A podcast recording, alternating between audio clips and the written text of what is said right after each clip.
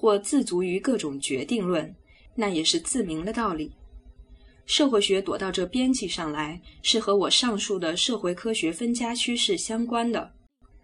唐奥既被各个特殊社会科学占领了去，社会学也只能退到门线上，站在门口还要互争谁是大门，怎能不说是可怜相？社会学也许只有走综合的路线，但是怎样综合呢？苏洛金在批评了各派的偏见之后，提出了个 x 加一的公式。他的意思是，尽管各派偏重各派的边缘，总有一个全周。其实他的公式与其说是综合，不如说是总和。总是把各边缘加起来，和是调解偏见。可是加起来有什么新的贡献呢？和事佬的地位也不够作为一门科学的基础。社会学的特色岂能只是面面周到呢？社会现象在内容上固然可以分成各个制度，但是这些制度并不是孤立的。如果社会学要成为综合性的科学，从边缘入手，自不如从唐奥入手。以社会现象本身来看，如果社会学不成为各种社会科学的总称，满足于保存一个空洞的名词，容许各门特殊的社会科学对各个社会制度做专门的研究。它可以从两层上进行综合的工作：一是从各制度的关系上去探讨，譬如某一种政治制度的形式常和某一种经济制度的形式相配合；又譬如在宗教制度中发生了某种变动，会在政治或经济制度引起某种影响。从各制度的互相关系上，我们可以看到全盘社会结构的格式。社会学在这里可以得到各个特殊的社会科学所留下的，也是他们无法包括的原地。以全盘社会结构的格式作为研究对象，这对象并不能是概然性的，必须是具体的社区，因为联系着各个社会制度的是人们的生活。人们的生活有时空的坐落，这就是社区。每一个社区都有它的一套社会结构、各制度配合的方式。因之，现代社会学的一个趋势就是社区研究，也称作社区分析。社区分析的初步工作是在一定时空坐落中去描画出一地方人民所赖以生活的社会结构，在这一层上。可以说是和历史学的工作相通的。社区分析在目前虽则常以当前的社区做研究对象，但这只是为了方便的原因。如果历史材料充分的话，任何时代的社区都同样可做分析对象。社区分析的第二步是比较研究，在比较不同社区的社会结构时，常会发现每个社会结构都有它配合的原则。原则不同，表现出来结构的形式也不一样，于是产生了格式的概念。在英美人类学中，这种研究的趋势已经十分明显。好像 pattern、configuration、integration 一类名词，都是针对着这种结构方面的研究。我们不妨称之作结构论 （structuralism），它是功能论 （functionalism） 的延续。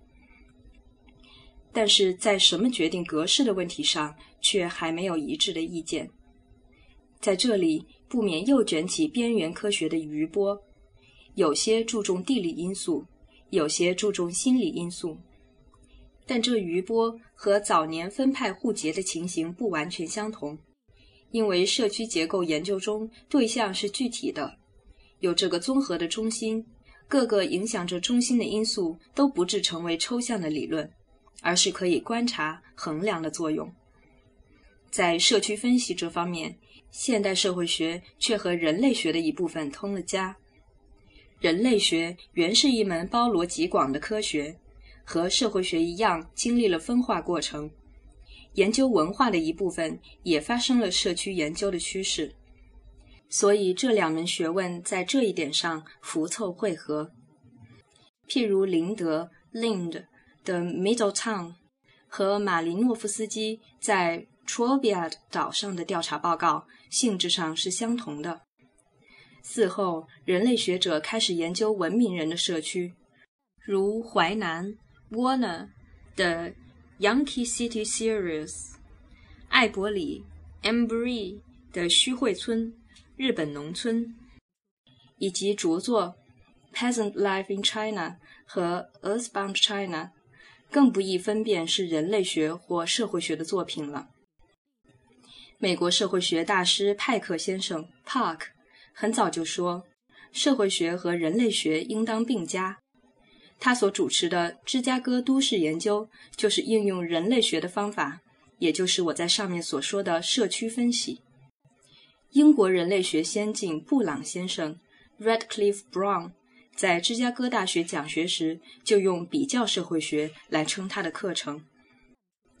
以上所说的只是社会学维持其综合性的一条路线。另一条路线却不是从具体的研究对象上求综合，而是从社会现象的共向上着手。社会制度是从社会活动的功能上分出来的单位，政治、经济、宗教等是指这些活动所满足人们不同的需要。政治活动和经济活动，如果抽去了它们的功能来看，原是相同的，都是人和人之间的相互行为。这些行为又可以从他们的形式上去分类，好像合作、冲突、调和、分离等不同的过程。很早在德国就有形式社会学的发生，齐美尔 （Zimmer） 是这一派学者的代表。冯维瑞 （von w i s e r 的系统社会学，经贝甘 （Becker） 的介绍，在美国社会学里也有很大的影响。派克和盘吉斯 （Park and Burgess） 的社会学导论也充分表明这种被称为纯粹社会学的立场。纯粹社会学是超越于各种特殊社会科学之上的，但是从社会行为作为对象，撇开功能立场，而从形式入手研究，又不免进入心理学的范围。这里又使我们回想到。孔德在建立他的科学集层论时，对于心理学地位的犹豫了。他不知道应当把心理现象放在社会现象之下还是之上。他这种犹豫是起于心理现象的二元性：其一是现在所谓生理心理学，其二是现在所谓社会心理学。这两种其实并不隶属于一个层次，而是两片夹着社会现象的面包。纯粹社会学可以说是以最上层的一片为对象的。总体来说，现代社会学还没有达到一个为所有被称为社会学者共同接受的明白领域。但在发展的趋势上看去，可以说的是，社会学很不容易和政治学、经济学等在一个平面上去分得一个独立的范围。他只有从另外一个层次上去得到一个研究社会现象的综合立场。我在这里指出了两条路线，指向两个方向，很可能是再从这两个方向分成两门学问，把社区分析让给新兴的社会人类学，而由社会学去发挥社会行为形式的研究。名称固然是并不重要的，但是社会学内容的长变和复杂。却是引起许多误会的原因。依我这种对社会学趋势的认识来说，生育制度可以代表以社会学方法研究某一制度的尝试，而这乡土中国却是属于社区分析第二步的比较研究的范围。在比较研究中，先得确立若干可以比较的类型，也就是依不同结构的原则，分别确定它所形成的格式。去年春天，我曾根据米德女士的《The American Character》一书写成一本美国人的性格，并在该书的后记里讨论过所谓文化格式的意思。在这里，我不再复述了。这两本书可以合着看，因为我在这书里是以中国的事实来说明乡土社会的特性。和米德女士根据美国的事实说明移民社会的特性，在方法上是相通的。我已经很久想整理这些在乡村社会学课上所讲的材料，但是总觉得还没有成熟，所以迟迟不敢下笔。去年暑假里，张纯明先生约我为《世纪评论》长期撰稿，盛情难却，才决定在这学期中随讲随写，随写随记，随记随发表，一共已有十几篇。楚安平先生约我在《观察》丛书里加入一份，才决定重新编了一下。有好几篇重写了，又大体上修正了一遍。不是他们的督促和鼓励，我是不会写出这本书的。但也是因为他们限期限日的催稿，使我不能等很多概念成熟之后再发表。其中有很多地方是还值得推考。这算不得是定稿，也不能说是完稿，只是一段尝试的记录罢了。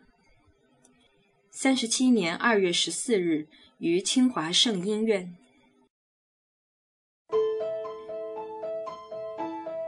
家常读书制作，感谢您的收听。